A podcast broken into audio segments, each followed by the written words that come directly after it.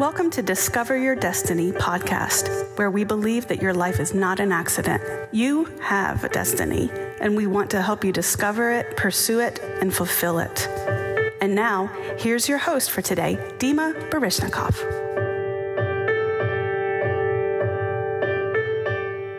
Welcome to Discover Your Destiny, where we believe that your life is not an accident, but you have a destiny. Today, I would like to talk to you about the uh, meaning of success uh, or successful in our life. What does it mean to have success in our life? Uh, when we think about success, what do we think about? For many people, success may look different. This culture will show you successful people, usually those who have great possessions or prestigious positions in society or great achievements and accomplishments and, and people of influence. And many of those people can be very good people. But as I heard once said, God defines success differently from how man defines success. So I would like to discuss the, the illusion of success in our life. There is a story in the Bible that comes to mind that I would like to share with you. And this story can be found in, in the Gospel according to Luke, chapter 12, verses 13 through 21. And the story goes like this then one from the crowd said to him, talking about Jesus, Teacher, tell my brother to divide the inheritance with me. But he said to him, Man, who made me a judge over you? And he said to them, Take heed and beware of covetousness, for one's life does not consist in the abundance of the things he possesses. Then he spoke a parable to them, saying, The ground of a certain rich man yielded plentifully. And he thought within himself, saying, What shall I do since I have no room to store my crops? So he said, I will do this. I will pull down my barns and build greater, and there I will store all my crops and my goods. And I will say to my soul, Soul, you have many goods laid up for many years. Take your ease, eat, drink, and be merry. But God said to him, Fool, this night your soul will be required of you. Then whose will those things be which you have provided. So is he who lays up treasure for himself is not rich toward God. It's so easy in our life to become self centered, always imagining that everything should revolve around us. A lot of people are just simply afraid to fail. But I think we should be on guard against success that is only about our own ambitions and not being connected to anything that God has for us. I read a quote the other day, this kind of stuck with me. I like to use this quote. It um, um, goes like this We should not be afraid of failure, but of succeeding in something that does not really matter. Sometimes our life may resemble a roller coaster ride, moving fast but actually going nowhere. The same place we got on, the same place we get off. It's uh, the hamster wheel effect. Working hard, running, but moving nowhere. Before we criticize this man in a parable, it's so easy to criticize this man, but I would like for us to look at this man and, and find something positive, something that could be considered good in our culture. For example, first of all, that we know that this man had profitable business. He was a good businessman. He had a lot of land. And that land, he knew how to work that land, that that land would produce great harvest. So he had a great harvest and probably resulting in good income. So he was a successful businessman in the eyes of the world. He also had a vi- vision for achieving great, greater success. I will build bigger barns, he said. He talked about and thought about expansion. He talked about moving forward. Today, he could have been regarded as a visionary leader and successful businessman and could be used as an example of success. But surprisingly, what happens in this story, God calls him a fool. Think about this. Why, why is that? And the reason is that, that we are created in God's image and wired to be connected to His purpose. This man's life was all about him. All his pursuits, all his possessions was all about him. It was not about the eternal It was all about temporary stuff. It was not about God's work, only His work. It was not about kingdom profit, it was all about His personal profit. And, and I would like to point out what the story is not about. Jesus is not condemning wealth here. The story is, no, is not that wealth is bad and poverty is holy. The story is not about there is virtue in poverty, but the, the uh, wealth is evil. This is not what Jesus is teaching here. Um, so I want you to look at the story, how the story is sandwiched between two key phrases. First, in uh, verse 15, that says, And he said unto them, Take heed and beware of covetousness, for one's life does not consist in the abundance of the things he possesses.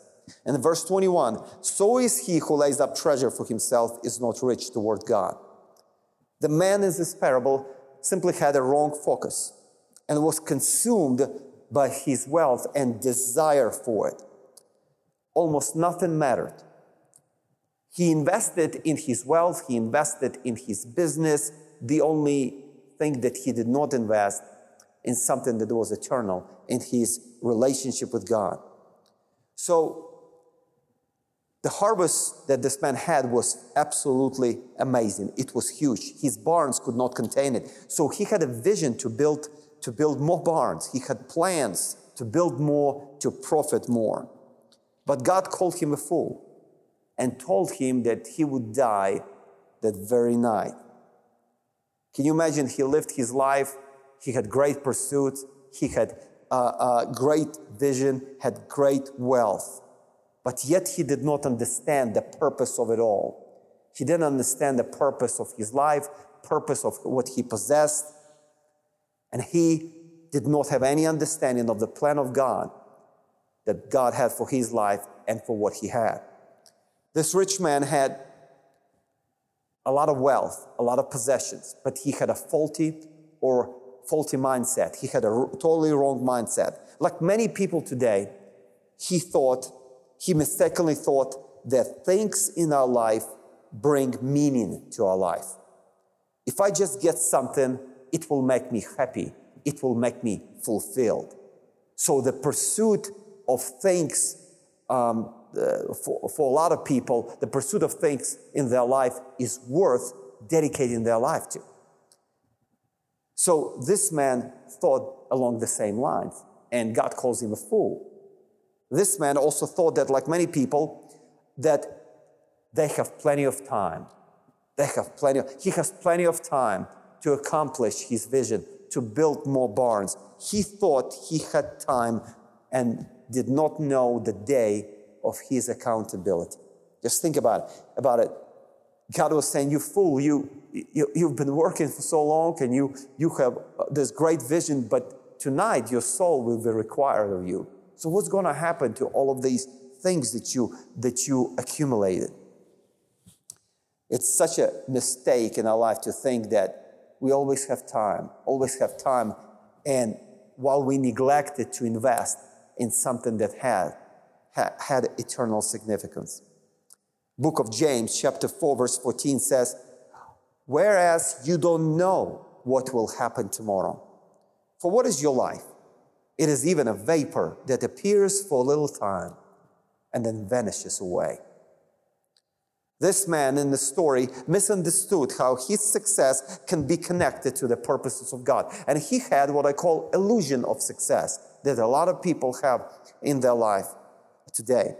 He understood the idea of earthly investments, but was totally ignorant about investing in the work of the kingdom of God. We forget this one simple truth in life. We live only once. There are no do overs. That's why it's so important to have your life connected to God's purpose. Proverbs, uh, uh, excuse me, Psalm 90, verse 12. Psalm 90, verse 12 says, So teach us to number our days, that we may gain a heart of wisdom.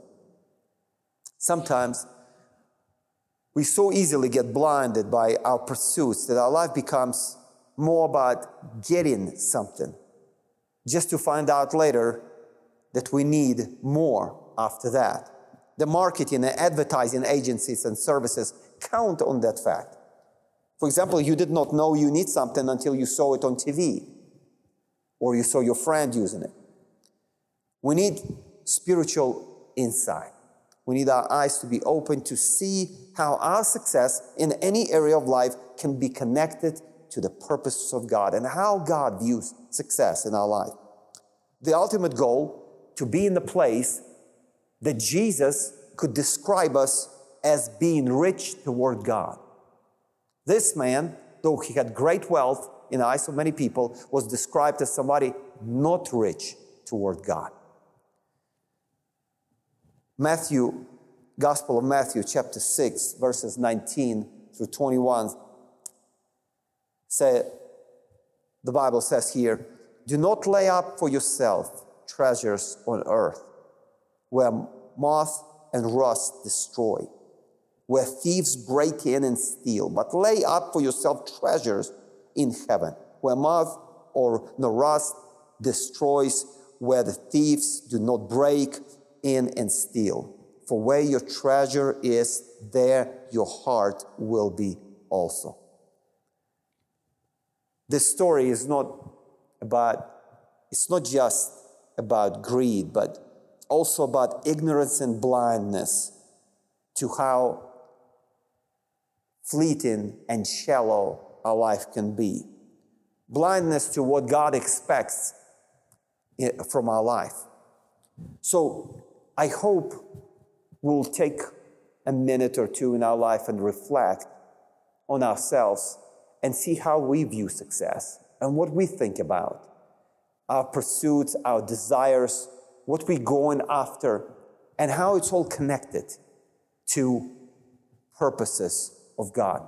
And hopefully we will come to the place where God looks at us and, and said, says, this man or this woman is rich toward God. We laid that we invested in something of eternal significance. And we found how connect, how to connect whatever we do to God's purposes.